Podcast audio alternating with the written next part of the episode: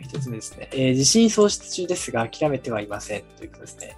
えー現在、慶明館に通っている6年生です。えー算数の偏差値が40です。個別指導もなども受けたりしましたが、成績は上がらず、息子も自信喪失中です。えー中学受験は諦めたくないという息子。えー理想の未来としては、もうやめたい、辛いと言いながらも諦めずに頑張っている息子が、最後までやり遂げていきたいと言っている中学校に合格する姿。うん、これなんか行きたい学校のレベルがよると思うんだけど50だったら頑張れるよね50代のとここれがそうで60代の学校で今はい40ってなった時に結構それってなんか賭博志向だよねうん、割とその、まあ、届かない場所を狙ってしまそうっていそるうそうですねだから辛いんだじゃないそうギャップが大きすぎるというか、ギャップが大きいから45の学校をまずめ狙えるような勉強をしていくとかうん、目標を下げるわけじゃないけれども階段ずつに一つ一つ倒していかないとはいラスボスは倒せないじゃないですかそうです。一気に、まあ、60、うん偏差値20アップを目指すとすると。そうですよ。中ボスタ倒して、それ経験値積んで、ある程度武器揃えて、先生の知識得て、それ最後ラスボス戦うってイメージだから、なんかいきなりなんかレベル4の状態からなんか99のところまで行こうとしてるんですよ、多分。そうですね。なるほどこれ。プレインゲームのような感じを持ってくれればいいんですよ、こんなの確かに確かに。うん。なるほそうどだ。よ。そうですね。自信を喪失してしましてしまうのは、そのギャップがあまりにも大きすぎるっていう、そこに起因するところそうがあなる。んですね。諦めるっていうことは、まあ、結局はなんかその自信の喪失っていうことで、本当にギャップの差が大きすぎることがうん自分が倒せる敵がいたら別に諦める必要ないし、受験で別になんか偏差値60以上の学校に受かることが全てではないから、そそうでこすを目指していっていい学校に出会えることも多々あるし、うんうん、しかも40取れてるってことは、頑張れば60かもう50は超えるポテンシャルあるだろそううでし、すね6年生でも。はい。うん、あとは4年、5年の内容の振り返りやるだけで多分自信性多分なくなると思うし、あと軸も多分さ、進度がもう本当にハイレベルな内容で、みんなそういう教室だったり、そういう教材を使っているのであれば、多分自分の今の理解度だったりとかすると、多分追いついてなかったら、喪失するよね、多分ね。そうですね。まあ、周りの子のレベルとのギャップも大きすぎると、また自信喪失につだかならが俺るこれちょっと気になったんだけど、この個別指導を受けたりって言ってんだけど、そこの関連の軸の個別指導がわかんないけど、はい。個別指導の先生も下手したらこの、えー経命館の内容を補うような勉強をしてたりとかしてるかもしれないああ、なるほど。その、独自でこう4年、5年から振り返るっていう形の勉強ではなくじゃて、なあくくまてで、。なんかお母様も、この塾のやつをとりあえずやらなきゃいけないんですけど、そのあー思考で塾の内容を補おうとしたら、どっちも難しいやつをどんどんどんどん、確か個に。別で本当に、あの塾でもしんどくて分かんないので、個別でまたしんども同じような問題が出されてる可能性があなる。るほど。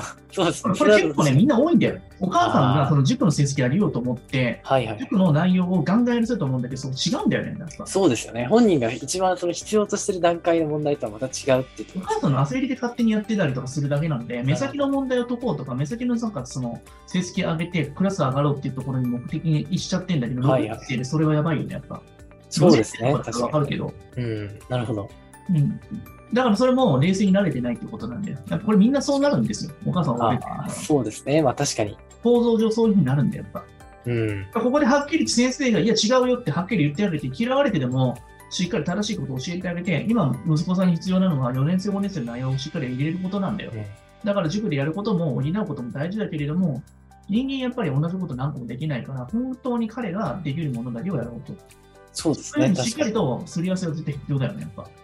実際そうですよね。4年5年の内容がしっかり解けてれば、偏差値50には乗るはずです。いや、だから、お前やめようっていううん発言に出ないよ、多分。うん 確かに。解ける内容が増えてくれば、自信も取り戻せますからね。うん。なるほど。うんあの確かにその個別指導の罠っていうのはかなり、あの、あるでしょ、あるでしょ、やっぱこれ。そうですねこれはい意確か外にとみんなね、ビビってね、先生言えないの。俺、先生そんなこと何ともお母さんとかに言われても最初言う思わないんで。 うん、な最る初ほど。受け止めるし、はそうですねって言いながらもう勝手にやっちゃうから僕。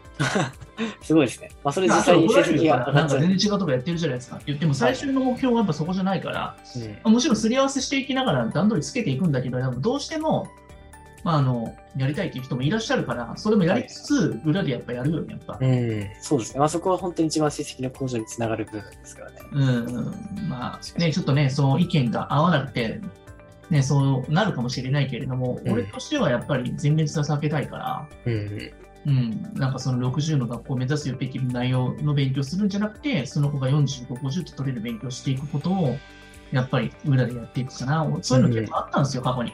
あ、そうなんですね。なありるまほしど。たよ。成績上がらなかった理由が、これだけあって絶対できるのに、違うことをお母さんやらしてたんですよ。はいはいはい。別のところの教材やったりとか、うん勝手になんかやってたんでなするよ。ほど。すぐ分かったけどね。うん。ああ。その家庭教師の時間外でまたやらせてだから違うことやるから、僕の課題できてなかったり、把握できてなかったりしてたんで、あれ、あるあるやろ、それは。うん。うん。それでなんか、他のことでいろいろやったりとか、まあ、いろんなものが信用できないのが分かるんだけどね。うん。でも人ってやっぱり、どこを信じたらいいのって子供が一番不安になってるから、そうですね。うん、一回決めたものはそれでやるっていうのは結構やった方がいいかもしれないね。うん。うん。なるほどあとなんか教える先生もやっぱその結局度胸がないと結構難しいかもしれないね。まあそうです。自分なりのそういった信念というか、その子僕には合やっったぱ勉強若い時からずっとやってたから、本当にね、あの、大先輩のご家庭のね、あの、ご子息あのご両親とやっぱ話して一回り二回り大きい一回りいた時にもう、突っかかっていったんで、僕の場合は。うん。な自る分ほの信念、心情で結構言ってたんで、どはい。まあ、そこまで多分やりきれる人じゃないと、結構中学受験って難しかったりするから、うん。そうですね。まあうん親子ともに相当もなちろんその的中で釣り合わせて、まあね、年とともになんか話とうまくやっていくけども、でそれぐらいやっぱり、その今の状態救ってやろうっていう、その成功体験をね、しっかりとね、そその子にやっぱ持っていくっていう力が必要かなと思う。うん。これ本当ね、みんな多分悩んでるかもしれないな、結構。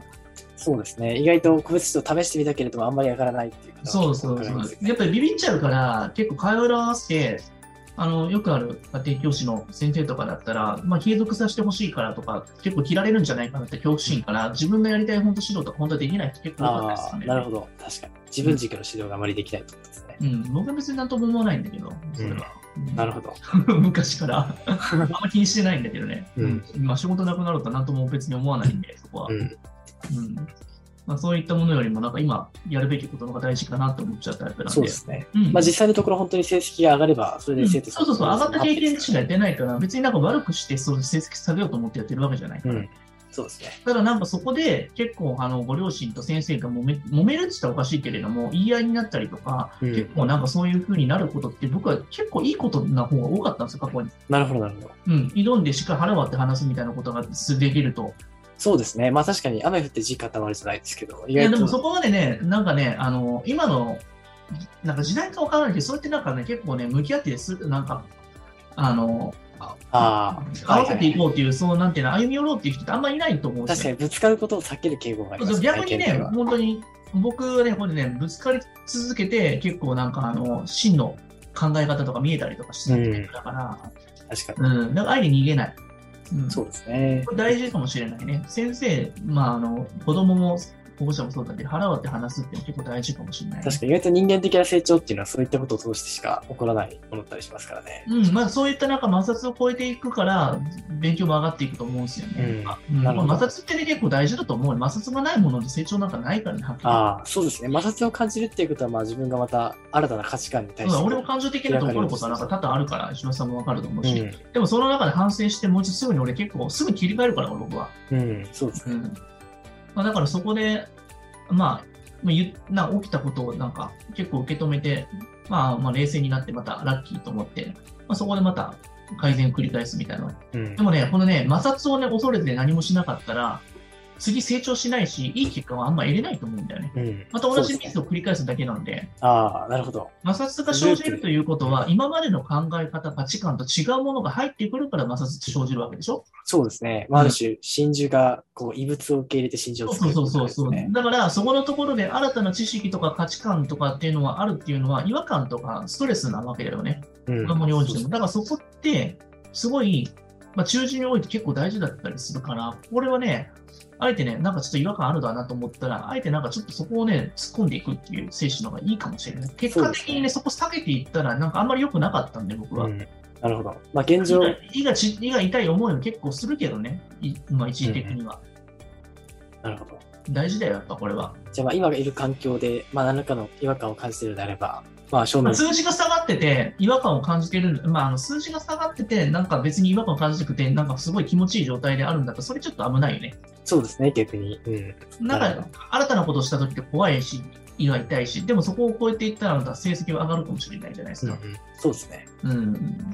だから、何かをあげようと思ったら、その辺のところの圧力っていうのは絶対超えていかなきゃいけないなとは思うよね。うん。